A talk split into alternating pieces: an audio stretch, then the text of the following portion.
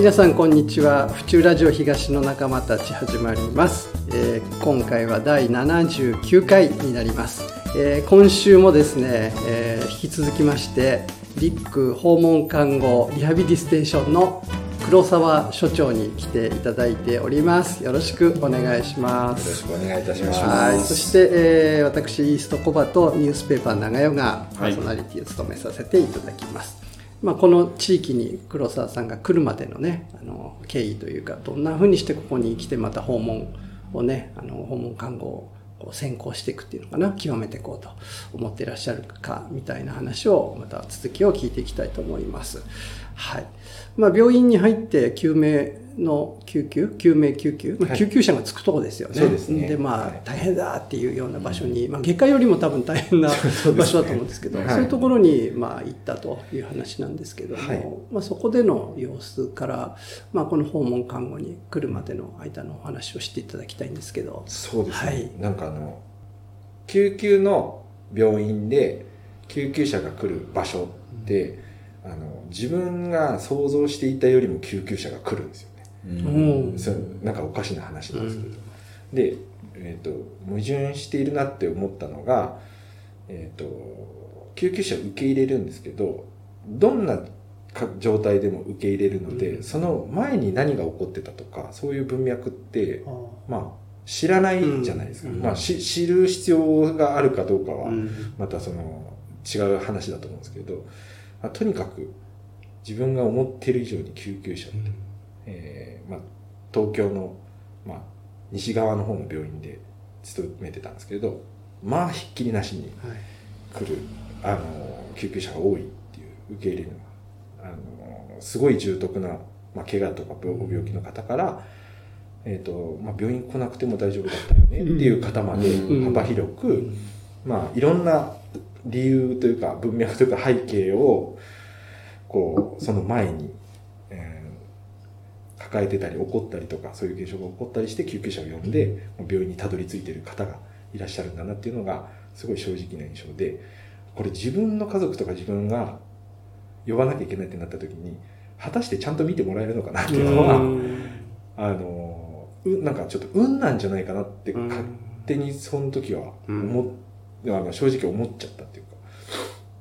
あの少なくともどういうそういう救急のサービスというか医療サービスを、うん、受けるにあたってこれあの本当にこう平等にっていうか公平に受けられるのかっていうのはすごい心配になる場面をたくさんこう経験して個人としてすごい危機感を持ったのがすごい大きな、うん、なんかこうエピソードというか自分の中でのエピソードだったかなと思ってます。はいえーと、そこからまた次のステップに進んでいくんですよね。そうですねあの先ほど申し上げたようにその救急車で来る前の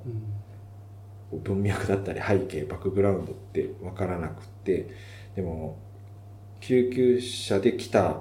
理由っていうのはその前にいっぱいいろんな理由があるんですよね。その理由にアプローチしてないとまあその時見て僕から見てですけど本当にこの人望んでたことなのかなとか、うん、本当にこれって想像してたことなのかなっていう結果にはなんかこう疑問を残る結果になる人もある一定数いらっしゃって、うん、あれって僕ここで一生懸命なんかこう愚痴大変だとか辛いって思いながら愚痴りながらなんかこう仕事してるのって自分がイメージしてた看護師のキャリアだったっけなってちょっとこうふと立ち止まった時にこう思ってあれあれ救急車受ける側じゃなくて呼ぶ前のところに看護師さんっていけないのかなっていうのが、もしかしたら僕の今の技術とか経験は、そっちの方でもっと効率的になんか活かせるんじゃないかなって、まあ、勝手にこうすごくおごり高ぶった考え方だったんですけどそこになんかこう少し自分の中で疑問が生まれてあそれがどんどん大きくなってってあじゃあ病院に来る前は町だよねとか地域だよねって思った時にそこで働ける看護師さんって訪問看護師さんだなと思って、あそれで病院は救急車を受けるっていうのが仕事だけど、呼ばないっていう仕事できないかなって呼ばせないっていう仕事できないかなと思って、あの病院に出たのが今の。でリックに来たんですそうですね、まあこれはあの本当偶然で自分家の近くで、えー、とステーションって本当無数に先ほど、はい。あえっと前回お話しした時に無数にあるってあのお伝えしたんですけどまあその中でどこを選ぶかって言った時にあの僕の中でこう勝手なルールを決めてて設立して34年、えーえー代表が若い。お風通しが良さそう、うん。あとウェブとかあの、まあ、外向きにうん。あの意識してちゃんとこう、うん。えー会社のなんかこう PR だったりはい。えー広報している。オープンな感じオープンね。うん。広報しているっていうのが、あの条件で、えー近隣の自治体をの、まあ、約40個ぐらいバーッとホームページ見たんですけど、えー一番心の中に残ったのはここだけっていう 今のところだけだったので全然知り合いも何もいなかったんですけど、あの勝手に電話して「すいません雇ってください」なるほど。え道場破りみたいななそうなんです その黒沢さんは今所長としてはい。またメンバーを募集中というか、そうですね。一緒に働いてくれる人を募集してるっていう聞いたんですけど、はい。どういうふうにこう今呼びかけたいですかね？あの救急車の話を今お伝えしてたので、まあ、あの救急車を減らすために僕たちのステーションがあるわけではないんですけどもやっぱり病院に不要にこうい行く必要のない時に不要に行かなくてもあの全然こう家で過ごせたりとかお病院の人たちが思ってる以上に家でできることってたくさんあったりとか、家で過ごすこととか地域で過ごすことの価値があると思っててあそういうのをこう高いこう専門性で、えー、と解決したりとかあのアプローチしていきたいっていうふうに僕は思ってます。そういうステーションにこれからも目指してなっていくと思うので、まあ、少しでもそういうところにうんと気になったりとかあいいなって思ってもらったらもうぜひあの見学でもあのメールでも問い合わせでも 何でもいいんですけどあのしてくださったら嬉しいなって思ってます。はい。まあ黒沢さんが思いを持ってここに来たのと同じように、あそうですね。ねなんかそこにオープンなこのね若い。そうです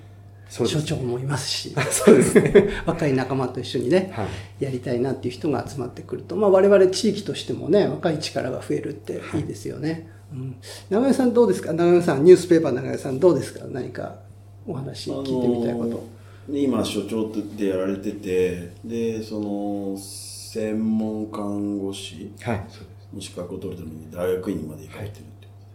とでどういうしスケジュールで行かれてそうなんですよね。えっと週にまあ 2, 2から3出勤しつつうん。他の曜日は、まあ、ちょっと大学院に通わさせてもらったりとかあとオンラインがまあ発達したので、えっと意外とこう事務所でちょっと仕事しながら授業の時は抜けてうん。オンラインで参加してっていうその、まあ、場所の制限っていうのはすごくこう緩くなったので、まあ、そういうこうやり方を駆使しながらうん。ちょっとあの通わさせていただいてるっていうのが現状ですね。そのその中でやっぱり所長としてやっぱ責任がある。けどやっぱりこれからのためにそういうのをちゃんと大学院で学びたいっていう気持ちが。やっぱそこでいろいろこう揺れ動いたと思うんですけど、そこで大きく決断できたっていうか、はい。何かあるんですか？あ2つあって1つは任せられるって思ったからだと思うんですようん。ねそれまでは自分がやんなきゃってずっと思ってたんですけどやっぱり足りないなとかここが僕がやんなきゃいけないなと思ってたことがたくさんあったんですけど、まあ、今のスタッフはもう本当安心して任せたりとかあの僕があ口出したくなっちゃうけどまあ大丈夫っていうふうに思えるようになったのが一番大きいかなと思って。もう一つはなんか僕が学んでやっぱ伝える側にも回らないといけないなと思ってて、うん。まあ、その自分がやるだけではなくて、えー学んで多くの人に伝えていくやっぱ人に役割が僕にはあるんじゃないかなと思って。でそれがやっぱり府中でとか今の地域でっていうのがすごくこう価値があるし大事なんじゃないかなって今はすごく思ってるから大学行こうって思ったんですけど、えーはい。なかなかできないですよね多分、うん。そういうこう、まあ、僕も自分が大学通ってる時はなんか学ぶって何とか思ってたんですけどやっぱり社会出てみると学びたいことっていっぱいあって。おっしゃる通りですよね。でも多分それぞれのその場の責任とかその時に抱えてるものでやっぱどうしても二の足踏んじゃうと思うんですよ。だからすごいなと思ってて。でその中でもう一つだけ聞いていいですか？逆に黒沢さんがやっぱ時間的に多分忙しいと思うんでもうこれはやらないとか、えーやらないものとかなんかそういうのってなんか決めてるんですか？あのまさにあのおっしゃる通りで今えっ、となんていうんですかね。全部やるっていうこう気持ちだったんですけど、はいここのいこの1年ぐらいでやらないこととかえー人にもうさらにこう任せたりとかっていうことをもっとこうおなんだろう、えー深いところでこう人に任せるっていうことのやり方をすごくこう模索していて、何をやらないっていう決めることを今練習してる感じ。やらないことを決めるということを練習してなるほるど。ね本当に苦しいんですけど。そうなんですよ。もうやっぱり仕事ですごく責任があると意外とやっぱ何でも逆にやりたくなっちゃってそうなんですよね。どうしてもそれを任せるとかやらないってすごく多分大変な作業なんですよねやらないで自分が手をその直接かこうかけないで最大の成果を出せるうんやり方っていうのがうんやっぱあそれは多分専門看護師に求められてたりとかうん。これからなんかこう大きなことを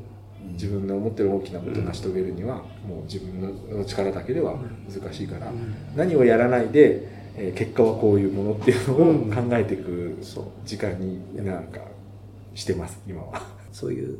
あの所長もいるいいリックさんでね、皆さん働いてらっしゃるのかな。お待ちしてます。あみんなお待ちしてます。そうですよね。やっぱりね人を増やしてほしいなって僕は利用者側目線があるのでこう黒沢さんとまたあの一緒の仲間でね、あの働いてくださるいい看護師さんが増えてくるととっても地域として利用者としては嬉しいなと思うんですよねありがとう。ございます。そろそろね、時間が、あの、なくなってきちゃったんですけど、まあ、あの、まあ、地域にあるこのステーションということなので、地域の方に向けてね、ちょっと最後に何かメッセージを、はい。あの、お伝えできたらと思うんですけど。なんかあのすす住み続けたい町、うん一番になったんですよね府中っていう、うんそういうなんかこう歴史があって、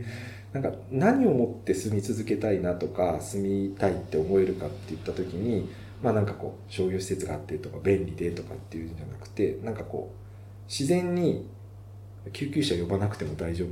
過ご,、あの過ごせるよねとかあ,、まあ、ああいうところのエリアがあるからとかああいうステーションがあるからとかああいう病院があるからとかなんかそういった面でもなんかあそこの街っていいよねとか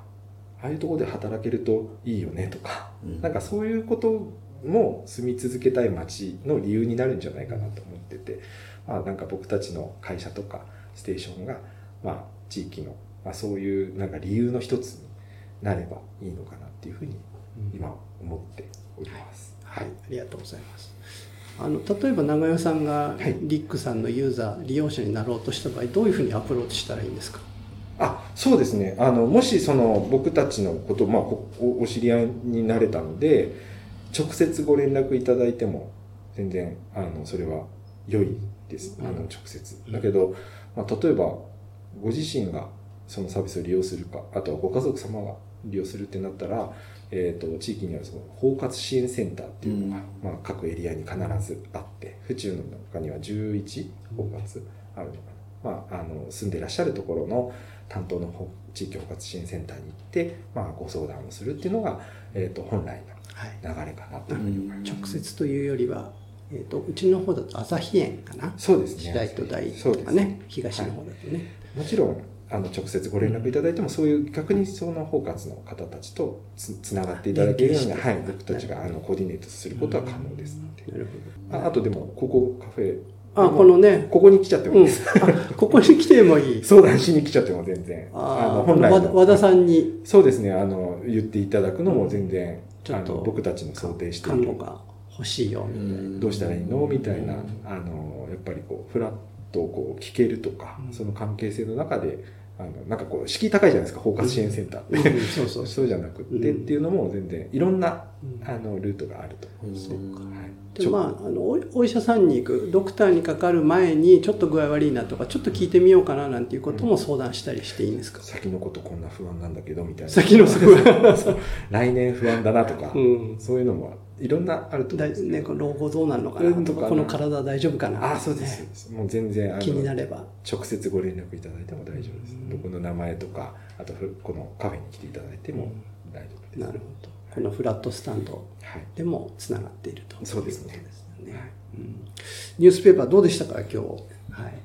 すごくあの、まあ、まず黒沢さん個人としてここに来るまでにいろいろこういろんな考えで選択していろんなこう選択肢の中から信念を持ってやってきて、でそこにここで地域にたどり着いてくれた。すごくここの地域の人たちにとってはすごく頼もしい人になっていただいてるなっていう、素晴らしい感財財産ですよね、はい、そう思 います。ありがとうございますやめないでずっといてくださいいや今のところ大丈夫です大丈夫ですか？はいはい。ありがとうございます。とてもね、うちも年寄りがいるので、とても安心です、本当に。まあ皆さんもそういう、まあ自分、年寄りがいるとかそういうことでなくてもね、そうですあの体のこと、何か気になったら、また助けていただけるかなと思っています。はい。じゃあ、え2週にわたりまして、黒沢さんどうもありがとうございました。どうもありがとうございました。はい、えー、と最後に黒沢さん、えー私たちのこの東の仲間に、東の仲間になってもらえますでしょうか？はい。ありがとうございます。大丈夫です。大丈夫ですか？はい。あよかったです。はい。ありがとうございじゃあ黒ます。沢さんも東の仲間にね、はい。なってくださったんで、えーみんな仲良くまたお付き合いしましょうはいではどうもありがとうございましたこれで、えー第79回放送終わりたいと思いますありがとうございましたありがとうございました。この番組は原田工務店ユーカリホームバーバー目覚み読売センター府中第一ブーランジェリーテールビバンの協賛でお送りしました。